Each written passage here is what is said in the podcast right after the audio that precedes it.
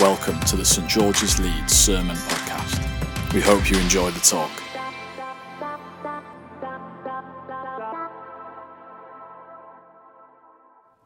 Shall we pray? God, I want to thank you for your word.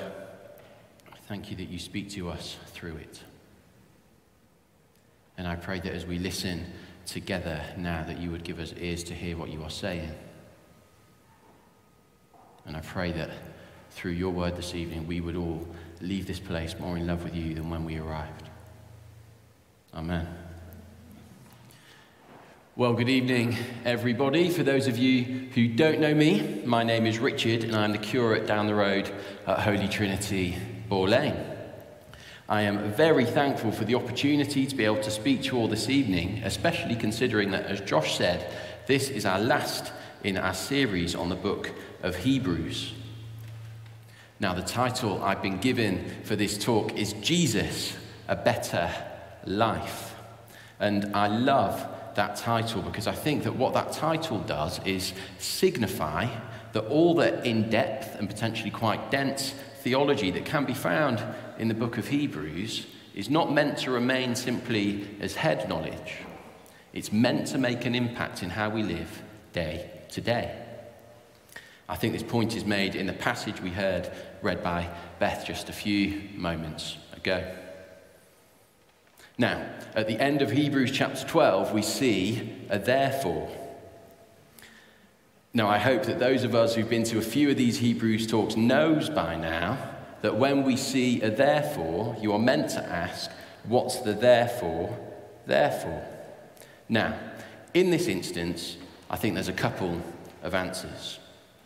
One answer is to say that the therefore is referring directly to what has come just before it in the rest of Hebrews 12. Now, this is a correct answer, but I also think that we can understand this therefore as referring to the entirety of the book of Hebrews. It's looking back to all we've learned about Jesus as the perfect human, perfect sacrifice, perfect promise, perfect faith, perfect glory, and perfect Saviour. And it is saying that because of all that Jesus has done for us, we are to respond in a certain way. This is key to acknowledge because primarily Christianity is about what God has done in Jesus. In Jesus, God sent his Son into the world to save us from our sins. We can have a relationship with God for eternity because of what Jesus has done for us.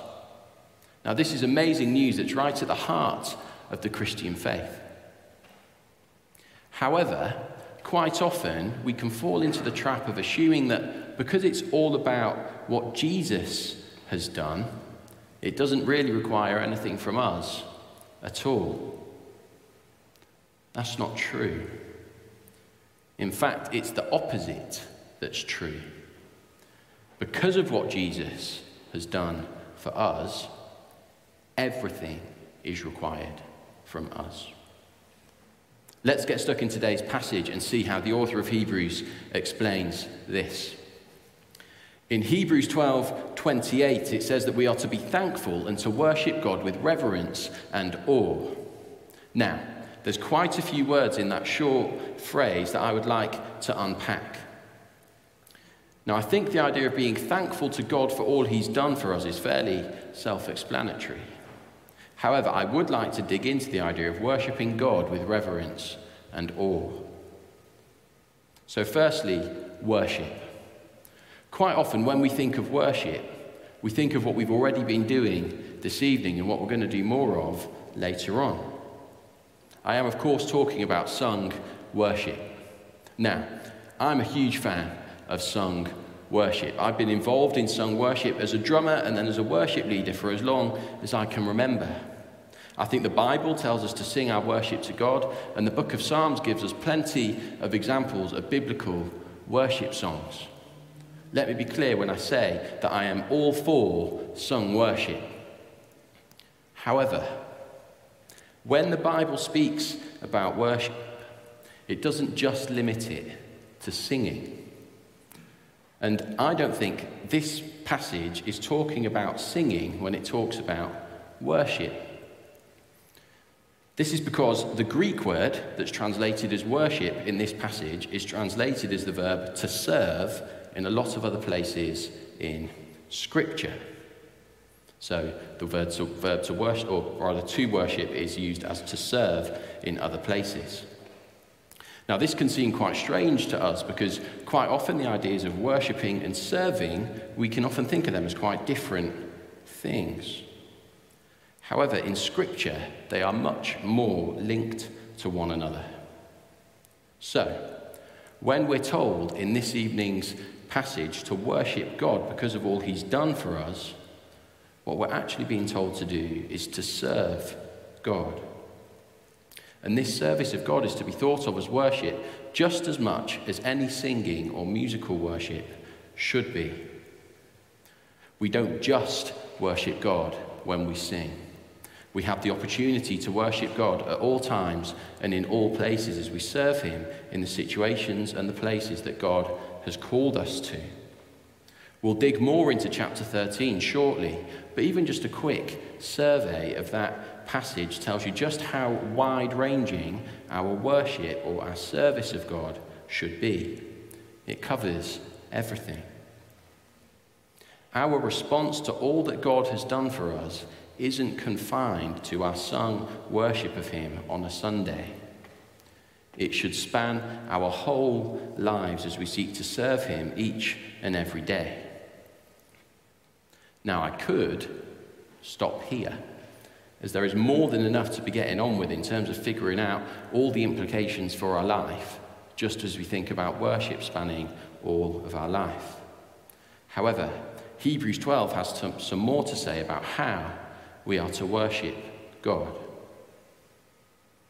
Now, perhaps surprisingly for some, we are encouraged to worship God in an acceptable way. I don't know how often you think about whether or not your worship to God is acceptable to Him. I don't think about it all that often.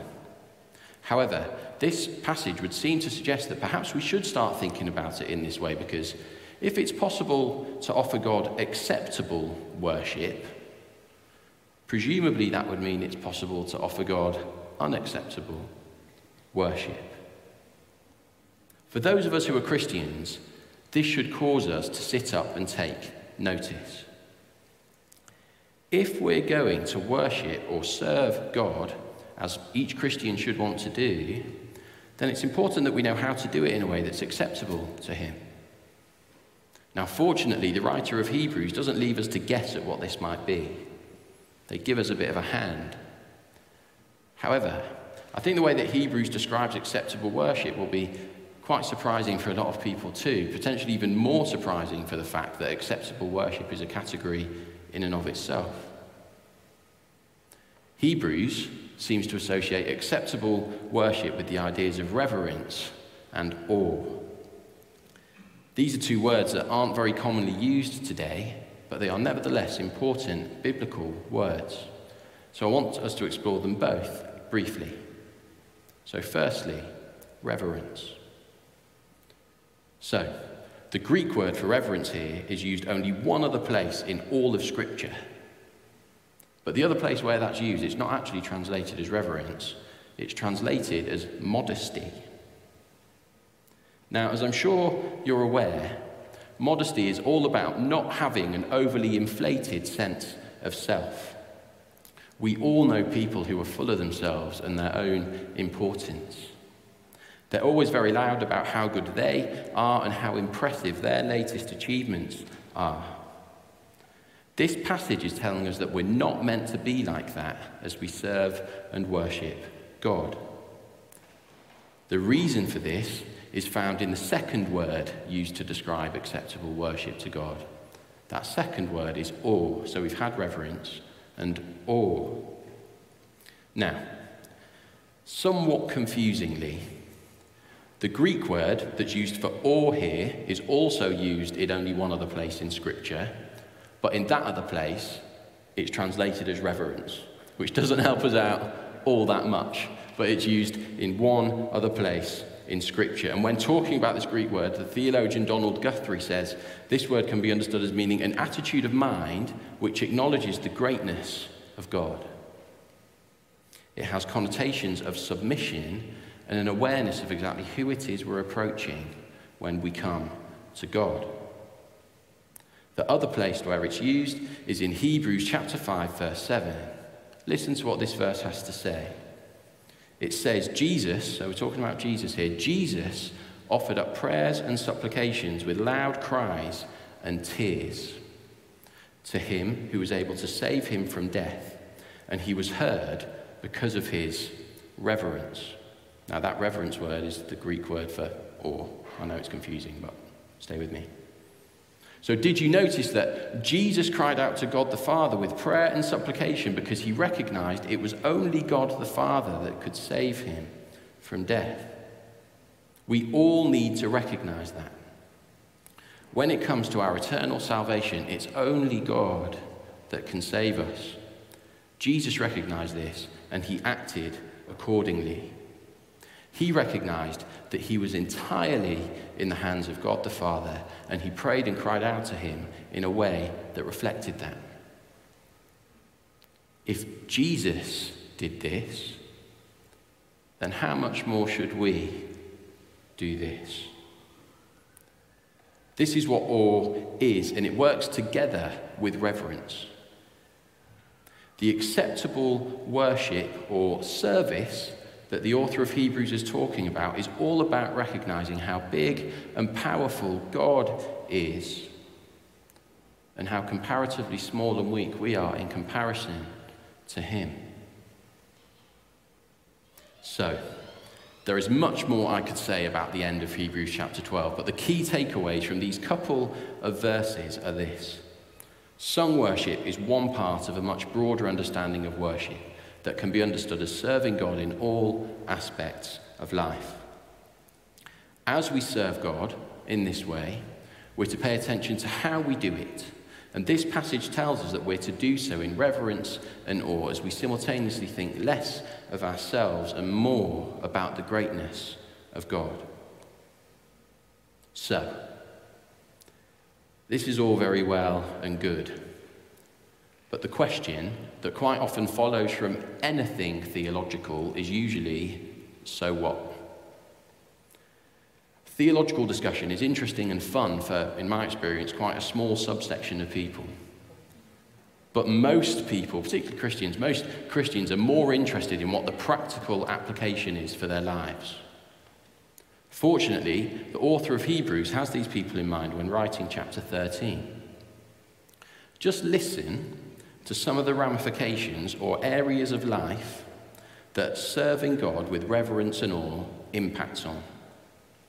According to Hebrews 13, this kind of reverence and awe, worship and service of God impacts how we should relate to others, our sex lives, our relationship with money and possessions, how we view our leaders, the kind of teachings we should listen to, and how we should pray.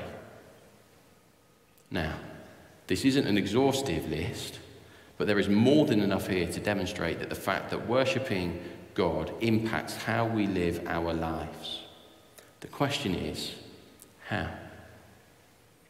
I think this is found in the reverence and awe piece of what we've been talking about. If we're to focus more on God and less on ourselves, this involves us understanding and aligning ourselves with how God would have us live and surrendering our own ideas of what we think is good. If we really believe that God is awesome and we, in comparison to Him, are not, then we have no other option but to align ourselves with Him. If we find ourselves in the position of disagreeing with God or thinking that He's got something wrong, what we're actually doing is minimizing Him and maximizing ourselves. This is not worshipping in reverence and awe. This is putting ourselves in the place of God. So, a true sign of how thankful we are to God for all He's done for us, and a true sign of how much we've understood what we've heard about reverence and awe, is by seeing the extent to which we're willing to obey God, even when we want to do something opposite to what His will is for our lives. Let's take an example. Hebrews 13, verse 5 says, Keep your lives free from the love of money and be content with what you have. Now, I think we need to acknowledge something here. I think basically everyone likes the idea of having lots of money and having nice stuff. Maybe it's just me. I've got a sneaking suspicion it might not be. It's a normal human impulse. And it's worth saying a certain amount of money and stuff is required to cover the essentials that we need for life. However, and I'm going to make a bit of an assumption here, I think for most people here, we have the essentials basically covered. And we're running after things that aren't in the category of need. So we're running after things we don't need rather than taking heed of the words in Hebrews 13:5 and being content with what we have. At this point we have a choice. We can either decide that despite what Hebrews 13:5 says, we can keep on running after material stuff. Or we can take on board the instruction to worship God with reverence and awe in all aspects of our lives and submit to the command to be content with what we have, and then that enables us to be more generous with what we do have to the people around us. That's one example. Let's look at another. Hebrews 13, verse 1, contains within it the instruction to keep on loving one another as brothers and sisters. So, we can read that instruction and do one of two things. We can either decide that actually we're going to elevate ourselves to the level of God and decide for ourselves whether or not we actually have to do that thing. Or we can recognize that God is God and we're not, and submit ourselves to what He's commanded us to do through His Word. Now, in the context of loving others as siblings, this could mean no longer gossiping about people we don't like. It could mean getting out of our comfort zone and spending time with people that we wouldn't normally choose to spend time with. Or it could mean apologizing to somebody and asking for their forgiveness for something wrong that we did. All of this and more is contained within the command to love people as brothers and sisters. The command is there. The choice we're faced with is whether to submit to God or to exalt ourselves to the level of God and decide that we don't actually need to do what God requires of us in this area. Now, I know that can sound like a high bar, and it is. In Jesus, God has given everything for us. Therefore, we're to give everything to Him, not to earn His love, but as a response to it. To be really clear, we're not saved by what we do, we're saved by what He's done for us. However, what he's done for us should make a difference to how we live. Now, living the Christian life is great, but it's not easy. Fortunately, we're not on our own, and there are a few ways we can find help as we seek to live a life of worship that pleases God. So, one of the key ways, if not the key way, of moving towards living a whole life of worship that pleases God is by ensuring that we are regularly coming to Him in prayer. I've said before in a previous sermon here that no one can live the Christian life by just gritting their teeth and trying really hard. Eventually, everyone will fail at that. But fortunately for us, we're not on our own. As Christians, we have the Holy Spirit living inside of us who can help us and guide us on our walk with God. In John's Gospel, Jesus speaks about the Holy Spirit, and he says that the Holy Spirit will teach you all things and remind you of everything I, as in Jesus, have said to you. Now, here at St. George's, as we've already heard this evening, we often pray and ask God to send his Holy Spirit on us.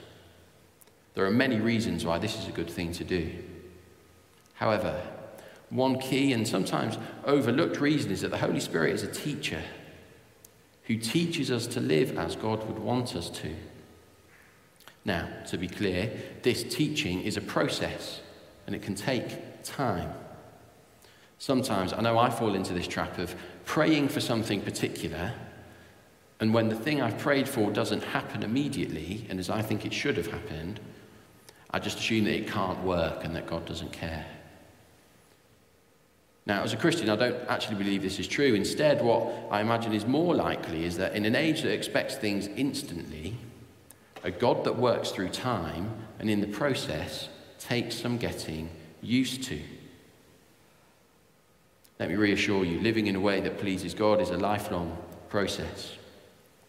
The Bible speaks about how we're being changed from one degree of glory to another. It takes time. However, if we're not praying to be filled with and taught by the Holy Spirit, it's going to be really hard. So, one way to ensure that we live in a way that God would want us to is through regular prayer and by being filled with the Holy Spirit. And there'll be an opportunity for that later on. A second way to ensure that we're living in a way that pleases God is to invite otherwise Christians into our lives. Now, I want to be clear here. I'm not, I'm not talking about people who we can have a nice time and a laugh and a joke with. These people are vital. I love these people. We all need people who we can have a laugh with. However, the people I'm talking about here is just a, a, maybe one, two, three people who we can be totally upfront and honest with. These need to be people who you can say what you're struggling with honestly and clearly. As well as this, it needs to be someone who loves you enough to pull you up on the areas where you might be slipping. It's no good surrounding ourselves with yes men or women who simply affirm everything we do and tell us how great we are. We need people who do that as well as calling us out when it's right to do so. We're not called to be Christians on our own. We're called to be in community. However, sometimes community is presented in quite a sanitized and rose tinted way. Community can and is a great source of joy. However, sometimes it can also be something that's hard work, and at times it can be hard to take. As the people you surround yourself with sometimes tell us things that we maybe don't like to hear. But all this stuff is vital and it's important if we're going to live the kind of life that fits into that acceptable worship with reverence and all stuff that we talked about earlier. There are loads of ways that we can help ourselves to live lives that are pleasing to God. However, I think these two, regular prayer and really close, honest community around us, get us a good deal of the way there. So, as I finish and we look to respond to what God has had to say to us through this evening's passage of Scripture, I'm just going to recap because I know, I know there's been quite a lot in there. We started off by figuring out exactly what this passage means by worship, and we saw that in this context, it's actually talking about our whole life. We also found that this whole life worship involves submission to God in all elements of life as we recognize how small we are in comparison to His greatness. We then briefly explored some ways in which we can be more intentional about how we can do what we can over time to ensure we are living the kind of life that's pleasing to God. Again, not to earn His love, but in response to His love for us.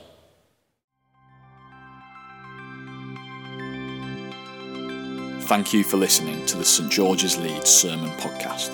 For more talks or information, visit stgs.org.uk.